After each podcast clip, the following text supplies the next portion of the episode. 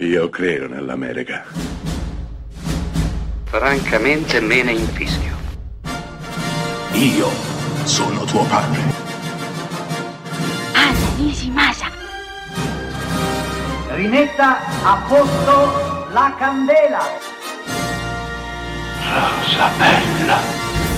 Siete a Close Up, questa settimana parliamo di libri diventati film e oggi siamo in Italia con Gomorra, scritto da Roberto Saviano e diventato un film grazie alla sapiente regia di Matteo Garrone. Molto prima di diventare una celeberrima serie televisiva prodotta da Sky, Gomorra è stato un libro scritto da Roberto Saviano, un libro di inchiesta, di cronaca, in cui veniva analizzata e raccontata la Camorra attraverso le sue logiche e attraverso episodi che la descrivevano alla perfezione. Nessun protagonista in particolare, solamente un insieme di storie che fotografano un territorio e un modo di pensare. Beh, era molto difficile trasporre quel libro in immagini, ma Matteo Garrone ce la fa e realizza una delle pellicole più belle e potenti che il nostro paese abbia mai realizzato negli ultimi anni. Sì, Gomorra è un pugno nello stomaco che mette insieme alcune delle storie raccontate nel libro di Saviano e ce le sbatte in faccia in tutta la loro cruda realtà.